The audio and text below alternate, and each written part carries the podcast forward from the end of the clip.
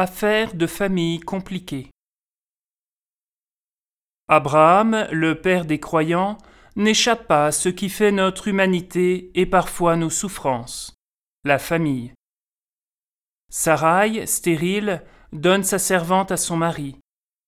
Ce qui devait arriver arriva. Sarai étouffe de jalousie et humilie sa servante qui s'enfuit, seule, enceinte, au désert. Rien ne peut calmer la fureur de Sarai. La violence éclate et fait loi. Les patriarches, des modèles de vertu vivant une vie idyllique Sûrement pas. Les patriarches sont saints parce qu'ils ont entendu l'appel de Dieu et y ont répondu. Quant à leur vie, elle n'est souvent pas meilleure que la nôtre. Ils croulent sous les difficultés, laissent les injustices prospérer et sont empêtrés dans de difficiles problèmes familiaux.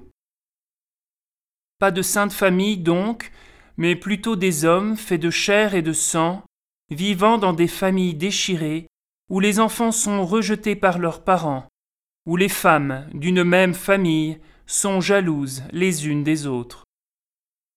Abraham ne nous vend pas du rêve, et précisément pour cela, il est la figure du croyant véritable qui reste fidèle à Dieu malgré tout.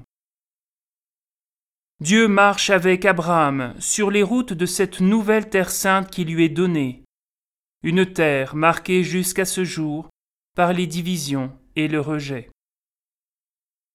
Au cœur de nos errances, de nos erreurs et de nos souffrances familiales, Dieu nous attire à lui, nous fait quitter notre pays, notre parenté et la maison de notre Père pour nous conduire sur la terre du repos, un repos qui ne peut exister qu'en lui et que par lui.